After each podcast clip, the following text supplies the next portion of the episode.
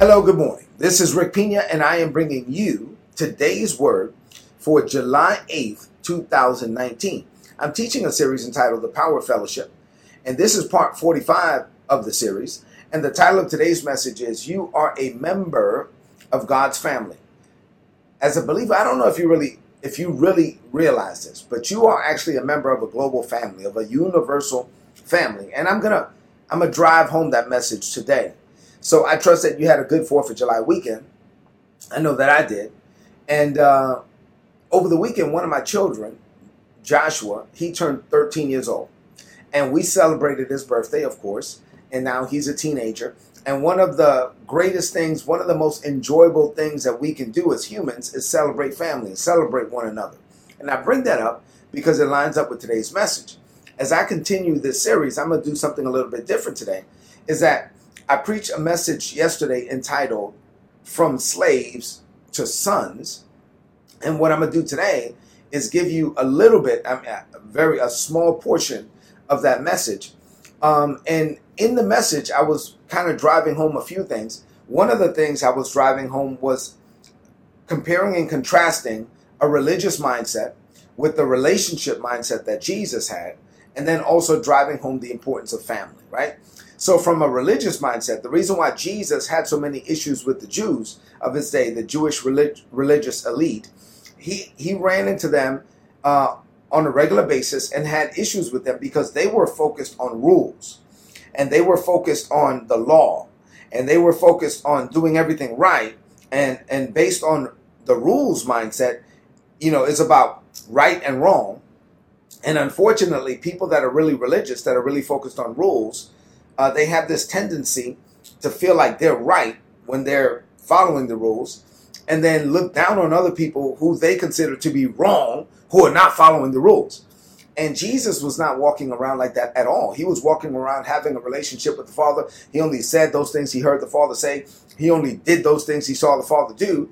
And so he was walking around having an intimate relationship with the Father. And when he would say things like, me and the Father are one, oh man, that just the people who were focused on rules, they went crazy. And, and they really got upset and they was like he's blaspheming and we must kill him and we must have him you know stoned to death and of course, they ultimately had him crucified because he was walking around having a one on one relationship with the Father, and they were focused on a bunch of rules. So, under the old covenant, uh, the spotlight was on man, and it was about man working for God. And under the new covenant, the spotlight is on God and what He's already done for us. Under the old covenant, people had to work for God's approval. Under the new covenant, we're members of God's family. We're already approved.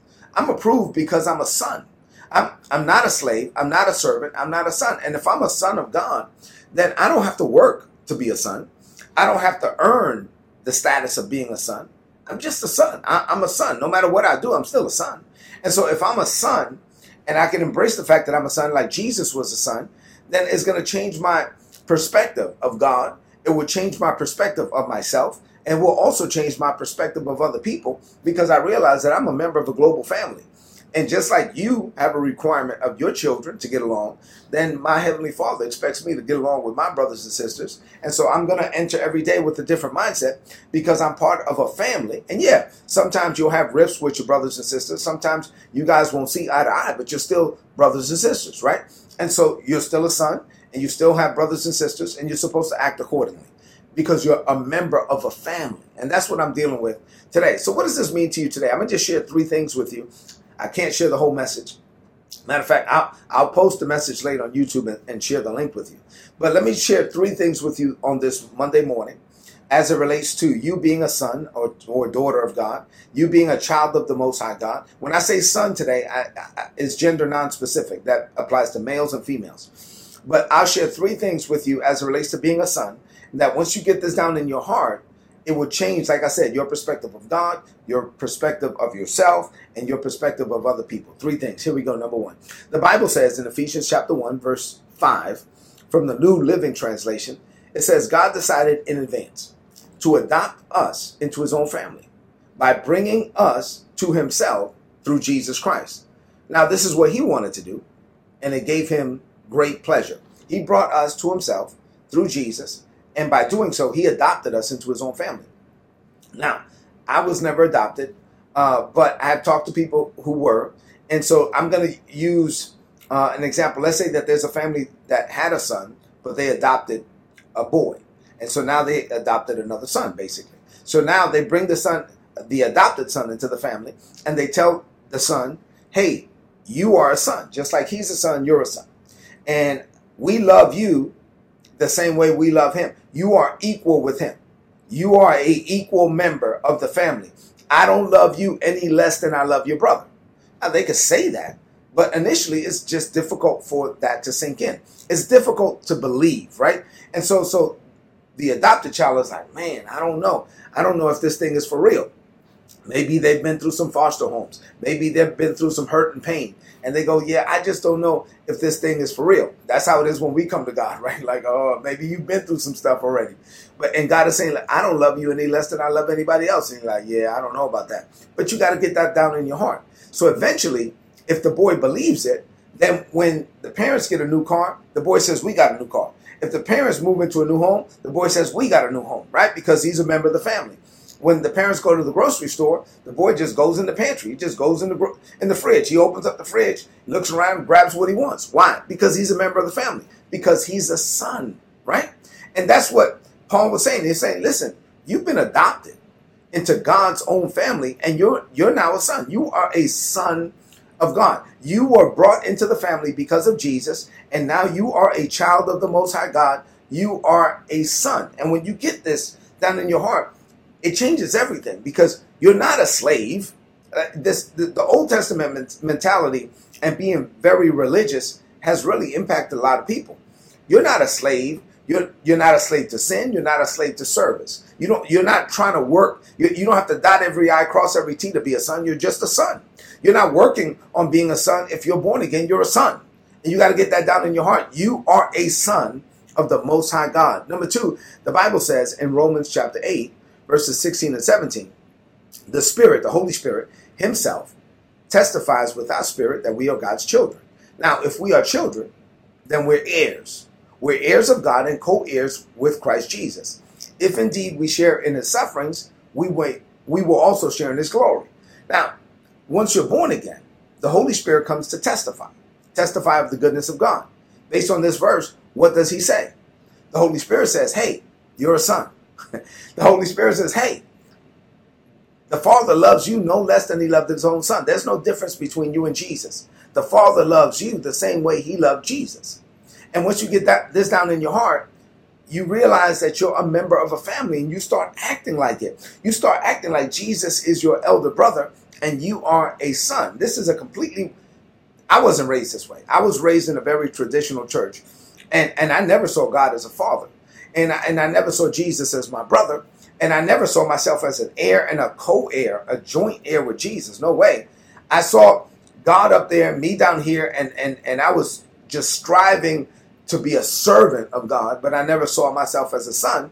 Now that I see myself as a son, is a completely different way to live.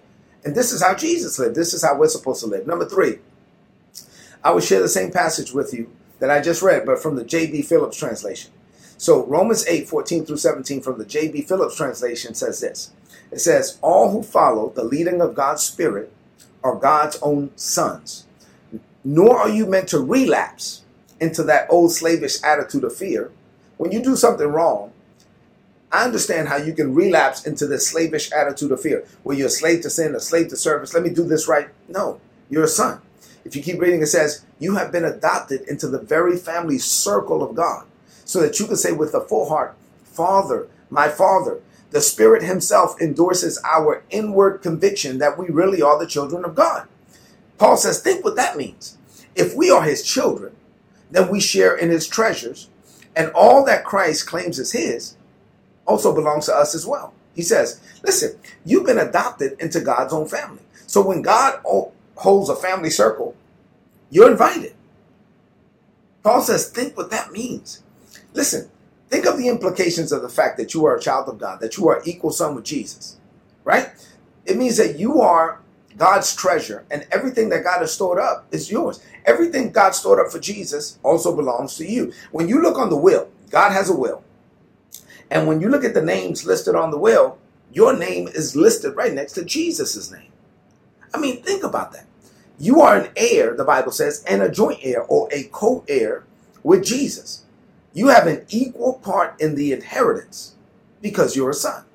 You are not a slave. You are not a servant. You're a son. And number four, and finally, I said three things, but I have this fourth one. I just want to drive this home as we head into this day. If you are a member of God's family, then you know that as a father, stop seeing God as some disconnected God. See him as a father.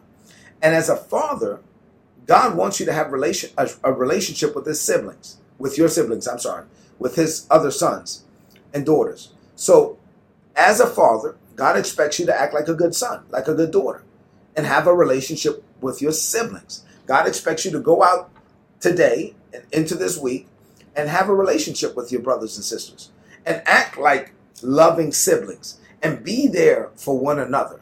Why? Because we're a family. Just like you expect that of your sons and daughters, the Father expects that of us. This is how we have fellowship. We have fellowship when we start seeing our brothers and sisters as actually brothers and sisters because we have a daddy, we have the same daddy, and we're supposed to act like it. We're supposed to act like we're from the same family. You're a son. Go out there and act like it today and every day. Let's close this message out with a declaration of faith. I want you to repeat after me in faith from a believing heart. Lift up your voice and say this. Say, Father, I have been adopted into your family. I am now your son or daughter. You love me the same way you love Jesus. You love me with the same love that you loved him with. You gave me the same Holy Spirit you gave him. My name is listed on the will alongside Jesus, my elder brother. There is no difference between me and Jesus. As Jesus is, so am I in this world. So I enter this day as a child of the Most High God. I am not a slave. I am not a servant. I am a son, and I will act like it. I seek to please you, Father. So I get along with my brothers and sisters. I know this is your will, and this is true fellowship. I declare this by faith. In Jesus' name, amen. This is today's word. Please apply it and prosper. If you're not getting these messages, go to today'sword.org. There's a subscribe button. Subscribe, get the messages. They're going to be a blessing to you. I know this message seems very simple, but oftentimes the most powerful messages are the most simple ones. You're a son. You're not a slave. You're not a servant. You're a son. You're not working for it. You're a son. You were born that way. You're born again. That's it. You're a son. So go out there and act like it. You're my brother. You're my sister. So together, let's go out there and act like we're a family have real fellowship, be a blessing to one another, so that we can be pleasing to our Father. Have an amazing day and an amazing week. Please share this message on your social media, on your timeline with your friends before you leave the screen. I love you, and our daddy loves you. God bless you.